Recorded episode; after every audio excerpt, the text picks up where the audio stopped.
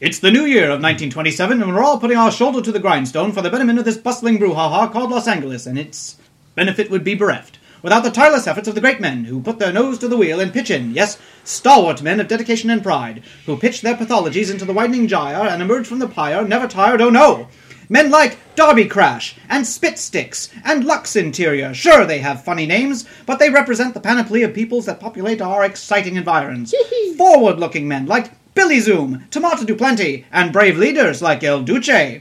Fraternal organizations meet around the city. Why? The photographed set gather at the Starwood. Secret societies at the Masque. Even colored of skin and foreign of birth may meet at, for example, Blackie's and oh. Madame Wong's. And the speakeasy set chip in as well, holding their nightly confabs at a West Angeles winged inn called what else? The Whiskey. Even the ladies are pitching in to put things right, right as rain. Now a nifty in this new society, women like Dinah Cancer and Alice Bag. Oh, you'll be hearing plenty from them, I tell you, boy.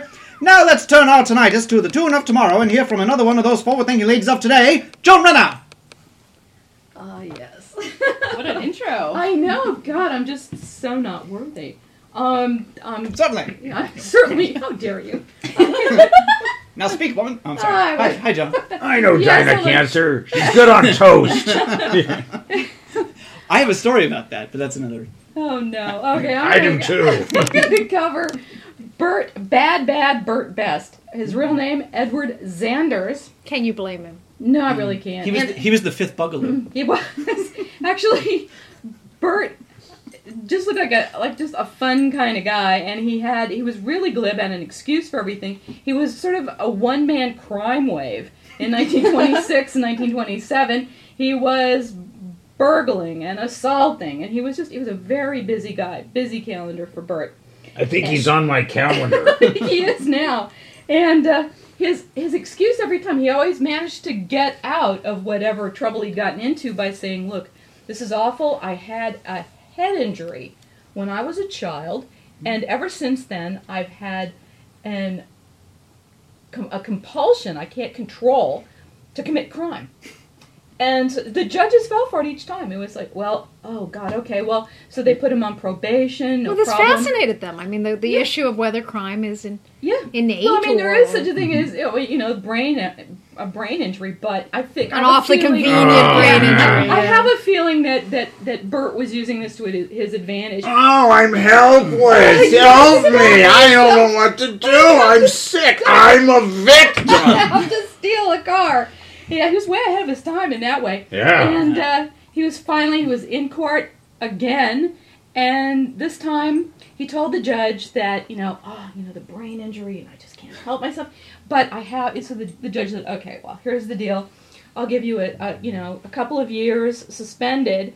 And then Bert said, well, look, I have a I have this job offer on a ship that's sailing to the South Seas. How about you know I get ahead, go ahead, jump on the ship, and you know away we go. The judge bought it. Said you know that this whole deal was contingent on him getting on the ship. Of course, he Let never the did. Tongans deal with him, Yeah, right? he never- exactly. He never got on the ship. He was busted again, fled to Portland, Oregon, and he was extradited. And he's back in L.A. facing And then more charges. barreled over in Yeah. Los Angeles. And he still has that nasty pressure on his brain that's just Mhm. compelling him to commit crime after crime after crime. So I don't know whatever happened to Bert, I but do- I'm sure I it was no good. Yeah, nothing good. I'm sure it came to a bad end. Yeah. It's it's innate. In this case, that Nate is is me. Is you. Yeah. Hi, Nate. hey. hey, did you find us a new sponsor? Because, you know, the show is bleeding money, as usual. Uh, yes, it is. It's uh, like the, the stuck kosher pig that it is. Um, We're all on tea and cookies. and speaking of, of uh, the an- animal kingdom, we got, we got a new sponsor. New sponsor! Yes. Yay! We take this one uh, one today out amid the cages of our uh, our fine feathered, furred, and uh, and, and and fairly sad friends. The A pet new store? what? No, at the new Los Angeles Zoo. Oh, See, rare and wild animalia in its natural habitat. Witness no mating whatsoever, as genders are kept strictly segregated, safe for families. Thrill in the hunt, as these beasts, natural enemies of man, are felled by you. Open up on ferocious jungle cats with a variety of rentable rifles. take down polar bears in our new machine gun equipped Arctic enclosure. Watch those penguins scurry. Throw grenades at giraffes. It's all in good fun at the new Los Angeles Zoo. Bring the kiddies and your appetite. Feast on your prey at the end of the day. Wouldn't Junior like a snow leopard burger after he's used his first flamethrower? The new Los Angeles Zoo in Griffith Park. Yeah, sounds like a good time. Oh, I had, there. I had All a good right, time I'm with those sorry. cats today, literally. You know, we, we have never turned down a sponsor before, but I'm afraid this Not goes until too you far tried it. even for us. Snow leopard flambe? Mmm, mm, snow leopard sandwich. How, how Hey. many times can you do that? You haven't lived, you've seen a penguin explode. Look, this, this business model is, I wrap them in duct tape and they still explode. There's no mating, but they kill them every day? Oh, well, I mean, there's a lot of people that are bad shots. that's what we did to the Botswanans. and ah. so- yeah, exactly. But you know, they get better. That's true. They get better. well, We're we- teaching children something valuable before, trade. before we send them out on the streets. We're teaching them a trade. it doesn't matter because our sponsors never come back. Oh. Hey, I just thought up a new classification at Trade Tech. Zoo maintenance. Zoo animal disposal. So in the last two weeks, we, we've had a fabulous swimming competition that Mary did a great deal of reportage on. Oh mm-hmm. yeah, it was super fun. Before we start, I want to know: Are y'all more the flagpole sitter types, or the dance marathon types, or the channel swimming mm. types? I'm just Dance curious. I'm more a fisting fish kind of type. If you had to participate, I know. I just talked about shooting horses, so I guess I'm more Yeah. the uh, Dance- Dance marathon, Dance yeah. marathon. dance marathon. Yeah. Well, William Wrigley Jr., who I wrote about a couple weeks ago as being one of the most highly insured Americans, um, in 1919 he bought Catalina and he wanted to promote it, and so he decided the best way to promote that was to have a swimming competition in the middle of January. From Catalina, sure. To No um, wonder he's so well insured. yeah. to um oh somewhere in Palos Verdes. Anyhow, um so he offered a prize of twenty-five thousand dollars to the first man who reached the shore, and fifteen thousand dollars to the first woman who reached the shore. And over a hundred people entered. Um, unfortunately, what he hadn't anticipated is that only one person would finish the race at all. Two thirds of the people quit after I think the water was in the fifties or something, and they quit. You know, a couple miles from shore. And, the, the rest um, were just found floating somewhere. In well, that's the other South good America. thing. At least no one died Oh, okay. either. But um, the things that people did to keep warm in 50 degree water, they didn't want to wear suits because you've probably seen pictures of bathing costumes from the 1920s chafing. And so a lot of people wanted to swim in the nude. There was one woman who said she was going to swim in the nude, and the women's organizations of Los Angeles said it was it was awful, it was a scandal and an outrage. And um, our, our winner, George Young, the only person to finish the race, was a 17 year old from Canada. You know, one way to make sure that only one person wins the race is to use a high-powered rifle with a scope. That's right. That's what your After you coach trainer is for. yeah. But- Were they sure it was a oh. boy? Because, you know, with water that cold, the shrinkage alone can, you know, just do just horrible things. well, he actually came Hey. out of the water Or he could have been a nude. Canadian. He did. He did? caused quite a stir. He forgot that his bathing suit had begun to bother him a couple miles from shore. Chafing. So he mm. sloughed it off and left it in the waves. And he had also, before getting into the water, rubbed himself with grease and then rolled in Yeah. graphite powder. Yeah, this is hot. And so this comes out of the water. And covered in seaweed. I think and- we have a new fad. I think Yeah. we do. grease and graphite. You know, last year mm-hmm. we had that nice little party and everyone brought oldie timey food. I think this year should we just roll in grease and graphite powder. Yeah. and dive in the sea and shoot at each other. And Yeah. we get some of those, those those rabbits that attack you in lakes, like that attacked Reagan. Remember that? Yeah. It was God, more- I'm getting a That's. Carter. I'm sorry. it could Throw become an some annual cotton event. candy and that's a wedding. Oh, and penguins on conveyor belts. What she Okay, said. as long as there's Yes. conveyor belts. Yes. But anyhow, yes, George. Not a moving sidewalk. Totally different. Yes, George won the race. That's perverted. And Sorry. Continue, madame. thank you.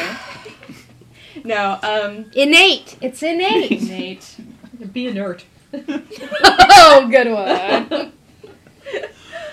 Oh, after the race, things didn't go so well for George Young. He had a falling out with his friend who had actually, they didn't have enough money to get to Los Angeles. They got on a motorcycle and rode together from Canada. The motorcycle broke down somewhere in Arizona and they were picked up by a honeymooning couple and driven the rest of the way.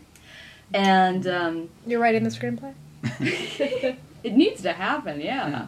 But um, he and his friend had a falling out, and then his friend wound up getting a great film contract and doing really well. And George Young's manager, he was offered two hundred and fifty thousand dollars to uh, do a, a movie, and his manager turned it down. He said they thought, they thought they could do better, and they never got another offer again. Wah, wah. and Is that called a nine days wonder? Yeah. That's very sad. So George Young peaked at seventeen. Literally. rising nude from the waves. look at me. Look at me. I'm peeking. Peekaboo. And that, yeah, Yeah. that also helps. I see. And now a word from our sponsor. Ah, yes. This is Myrtle Felderholder of Los Angeles School District. Don't listen to the communists and their so called facts and statistics about plummeting enrollment and useless building programs of overscale fifth rate structures mired in graft, corruption, and gross mismanagement. Think of the children. We can't stress that enough. If you don't want more schools, it's because you hate children. And thus you hate the future. And what kind of American are you then? This technocratic study here in front of me proves we need 625,000 new seats for children in new schools immediately to usher in the golden wave of prosperity to come in the 1930s. And Los Angeles School District needs your help. There are too many buildings in the way of schools.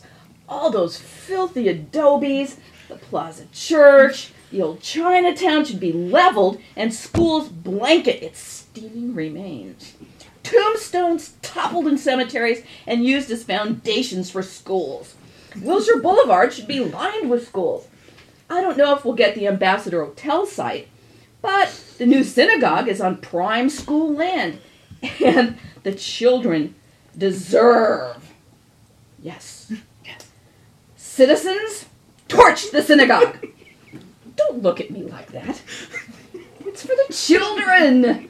Children, torch the synagogue. Just Jews. They're used to it by now, right? it's for the children. The children. Not yet, Not soon. No, uh, we're gonna go. What?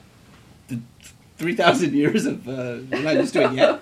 Yeah, okay. I'll get used to it. Just a little public service announcement. The glorious prosperity of the Los 1930s. Angeles Well, School District. To oh, the Los Angeles School District. Doing, doing great work for Yeah, our future. yeah, constantly. I can't believe we're running public service announcements. Well, you know. We've actually been reduced to that. Well, they gave us 10 bucks Ten bucks. for the children. Okay, so I took 10 bucks.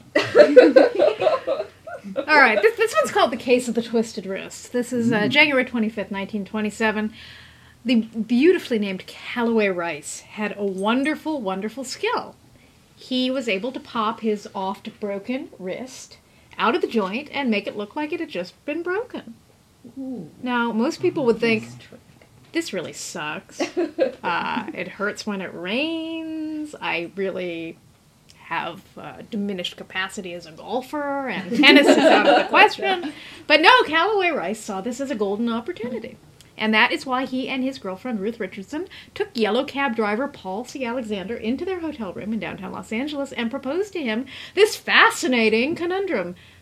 Paul, would you like to make about $1,250 and all you have to do is give us a ride in your cab at some point during which I will begin to scream and say that I have broken my wrist and you will take me to a doctor and I will have my wrist bandaged and then we will go to your boss and you will say, I don't know what happened. I hit a pothole. The man broke his wrist. We must pay him a great deal of money to go away. He will take no less than $2,500, but $2,500 he will take. What do you say? And Paul said, as anybody would when confronted with a piece of absurd opportunity like this, of course. Yeah. Let me go home and sleep on it. What he actually did was go to his boss at the Yellow Cab and, and present this proposal, and his boss said, I want you to go through with it, and the detectives are going to follow your cab. It's going to be a lot of fun. You know, I've, I've had enough of these wrist poppers shaking down our cabs. Pesky. Pesky. pesky wrist papas. Yes. Limp wristers, if you Yes. will. Uh, And and sure enough, they ran through the whole thing, and Callaway Rice thought he was really putting on a show, and he made his face green. And they went to the doctors, and he was splinted up, and in busted the detectives. Took him into custody, slapped irons on that popped out wrist, and uh, took Callaway Rice and Ruth Richardson off to the pokey. However, they made a terrible mistake in that they charged these two with conspiracy to commit fraud. However, Ruth hadn't really done anything other than sit and listen, and so she was acquitted. Calloway was convicted, and his rather clever attorney looked at the two cases and said, Wait a minute, you just convicted him of conspiracy to commit fraud by himself! so the case was thrown out, and as far as we know, he's still out there popping his wrist. Ah. I do think so. So they just kind of slapped his wrist. Right? Yeah. Ah. Ah. yeah, there was no spank, no monkey getting spanked that night. Yeah, no, that was bad. I know that was terrible.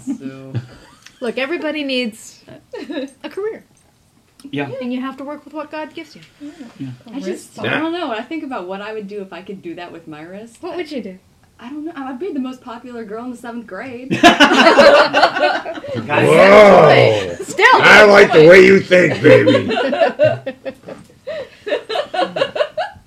Good point. okay, let's, Yeah, let's move It's on. a frightening concept, isn't it? Um, Nathan, I think you have some reportage. oh God, I didn't mean it like that. Oh. we did. yes. Yeah. Yes, you did. Yes, you did. Yeah. Oh, Mary, Mary, Mary. you walked into that one, honey. Mary, Mary, quite contrary. How does your wrist go? Yes, you are. Down and All all around. around. Yeah, now come in here and walk into this one. Okay. And three little bluebells. Oh.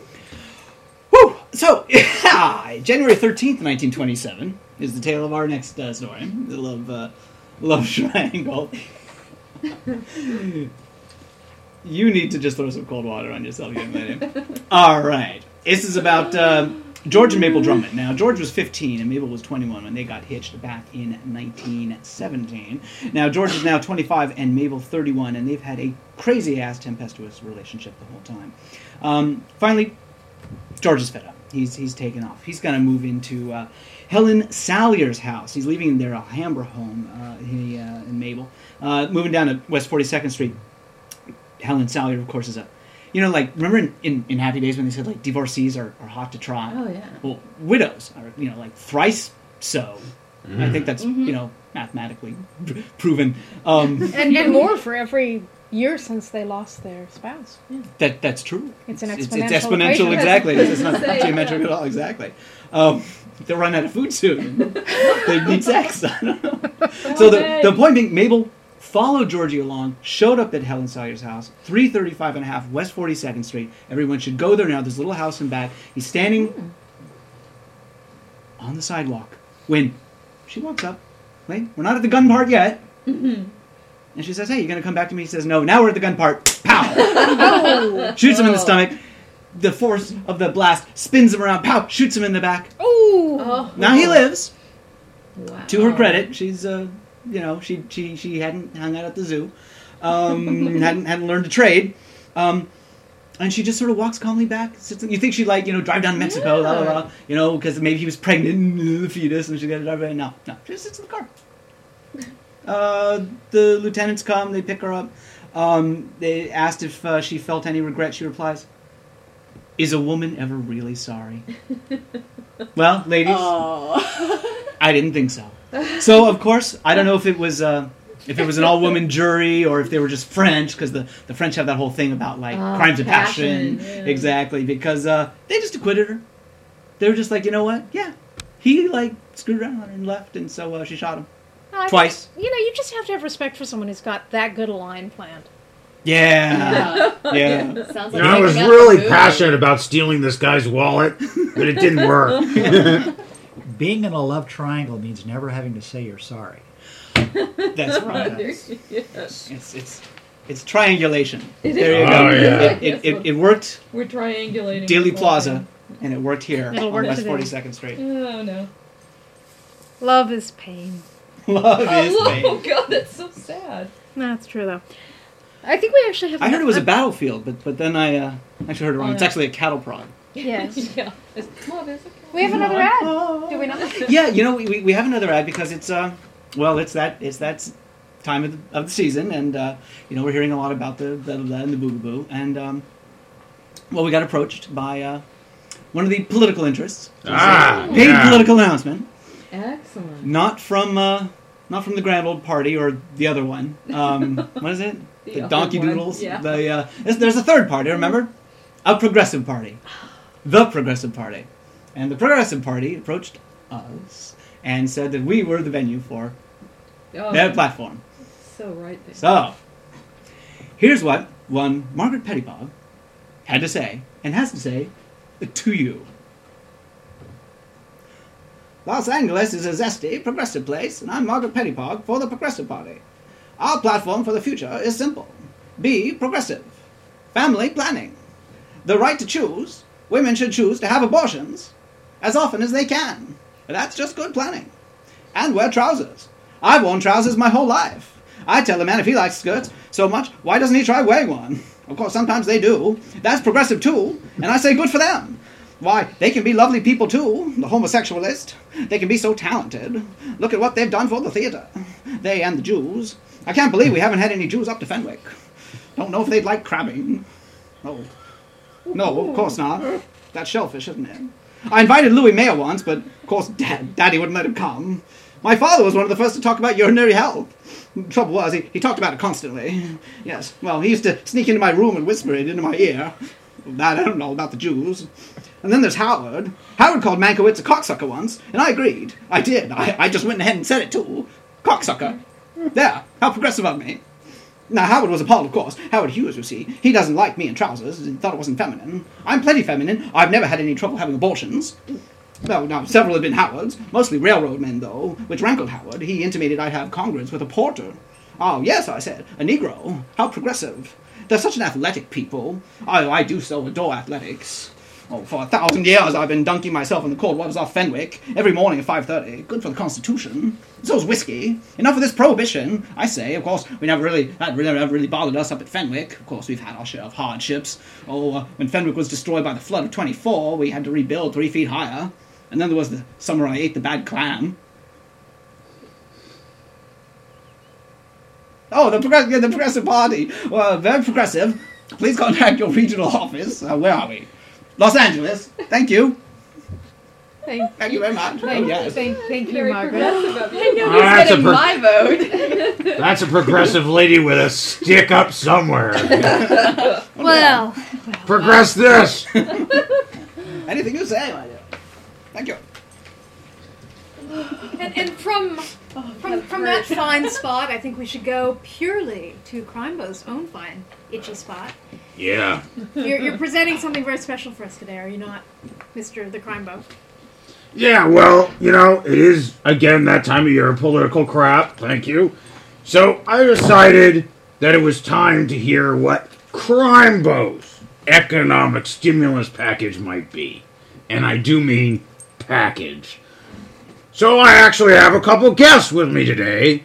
Over here to my right is Philip Marks. He's in charge of economic logistics for the U.S. government. Whoa! And then over here is Dick Swayze, otherwise known as Big Dickie, a street pimp from Lower Manhattan. How you doing, boys? Really good. We're doing Really good to see thank you again, Crimebo. It's been a Oh, it's uh, time. been it's always good to see you. Yeah, Yes, yes, yes. Always, always. very good to see you, Big Dickie, and I do mean Big Dickie. Ha ha! This guy's That's what they say. That's what they say. Yeah. All right. Well, first of all, Mr. Marks, what what is your idea of what would be a good stimulus to the economy? Well, I have proposed to the government that we have an RCESP. Yes. That stands for Refined Cocoa Stimulus Package. Really? Oh, wait, the E. Um, economic. Refined Cocoa Economic Stimulus. Why, that's Package. fascinating, Mr. Marks. Big Dickie, what is your idea on this? I'm looking more at a um, enhancement of female stimulus package. That's what I'm looking at. All right, go ahead. Back to you. Uh, yeah, that's fascinating. Well, I was thinking, what do you think about this? Mandatory beatings for anyone who's just stupid. That sounds like a great idea, Crimebo. Why? Why? Thank I, you. I run into stupid people all the time. yeah, I run into them I- too, and then Ma- run. many of them work in my office. I have to supervise them and I have to remind them constantly that they are stupid and they must stop being stupid. And you, Big Dicky, what about that? Mandatory beatings. I agree. I, I'd go with that. That sounds great. Sounds, sounds You got to speak louder. Uh, this microphone's old. I like it. It's a good idea. Good idea. Thank you, thank you. Okay, now I'm thinking that this would be a really good, a really good stimulating thing to get the get the people in this country moving, and of course, money flowing into inner cities. We have mandatory underwear checks for everyone, well, especially women under fifty. And what would that be for, Crimebo? Just stimulating. yeah, you know, white glove test in the underwear. It's great. Well, I think we should institute that in our office starting tomorrow. Big Dicky, what do you think about that? Do you ever check the uh, hose? I've been doing that all my life. It's it works. It's a very very good. You know, catch them when they're stealing. And catch them when they're doing whatever. It doesn't matter. That's right. I understand. Okay. Got any more ideas, Mr. Marks? Yes, I propose a free distribution of refined cocoa to every adult in America, a 0.37 ounce allowance per week for uh, minimal expense. Cocoa? Are you meaning cocaine? That's what some people call it, Crimebo, but uh, we refer to it as refined cocoa. Ah, sounds good to me. And you? Well, I'm thinking instead of sending out $300 to each pimp out there, if you were to send out $300 worth of lingerie, false eyelashes, and those classy slippers with the feathers on them, it would work wonders. The gals would look a lot better. Yeah. They'd attract more and wealthier Johns. Yeah. All of us pimps would have enough money that we wouldn't blow it on whiskey. We'd have enough left over that we could go out and buy the new 1927 Cadillac and still have money left over for those nice large purple hats. Ah, hey, that sounds pretty good. What do you say to that, Mr. Marks? I don't like the color purple, I'm afraid. I think that's just I think this guy's a stick in the mud. Well, excuse me. I think that purple is simply passe, especially when it comes to pimp attire. Hey, okay, all right. Uh, we're not. We're, this isn't a fashion show, okay? Or what? What about talking about? about I was thinking about the name game for drugs. We legalize all drugs that begin with the letter S and M. Ha ha ha ha ha. What do you think? What drug begins with the letter S, Crimebo? Well, speed. Ha ha ha. I couldn't think of that. I'm sorry. Oh, oh, okay. What do you think about that, Big Dicky? Um, S and M have always been high on my list. Uh, I don't know about drugs, but uh, S and M, I'm sure you could kind of work it in there somehow. But sure, why not? No, I'm thinking this. You know, there's a lot of people out of work in the inner cities. You know, there's a lot of blacks, a lot of Jews, a lot of chinks. They're all out of work. So what do we do to get them to working? So I was thinking, we create every city center has a stereotype town, a racial town. So we have Chinese doing laundry. We have black guys stealing cars. We have Jews trying to steal your wallet. It's awesome. That sounds just fantastic. They've all probably got young girls involved in their lives somewhere. They could all be kind of funneled into housing units with lots of bedrooms. Guys can be brought in and they can have sex with the various- Okay, okay. Now it's time for the ending statements, Mr. Marks. We have noticed with the RCSP program a 27% increase mm-hmm. in typing speed in the typing pools in our office. Mm-hmm. We think that's just fantastic. And we have as much as a 12% increase per manager in fantastic money making ideas mm. that are sure to work. Mm-hmm. So we have used various methodologies for increasing the national hilarity quotient as well, and as by as much as twelve percent. Oh wait, I already said that. Um, Mhm. Well, anyway, Yeah. Um, uh, yeah. it's gone up to twenty four percent since then. Oh, 24%. That's nice. Okay, okay. Big Dicky. Closing statement. Okay. No statistics. However, all us pimps have found that lingerie, false eyelashes, and those classy slippers with the feathers on them are very stimulating. And that's it. That's That- it. that's it. Right there. That, that, that, that's it. Okay. it all. all right. So you think that's going to stimulate the economy on a national something. level? Yeah. It'll- okay, Big it'll. I think you've been doing doing too much of that. Uh, you know what? Anyway. All right. Thank you very much. This is Crimebo's political corner, and uh, until next week uh, when I uh, dish out some other crap. Goodbye. Thank you, Crimebo, and thank you, guest stars. It's been another edition of the 1947 Project 1927 podcast. We've only got a couple more months to go. That means y'all better start guessing hmm. what year's next. Will it be 2057? Will it be 1807? You'll just have to stay tuned and see. BC? I smell liver. Yeah, That's mine. you do. In Good night, all. Night. Bye.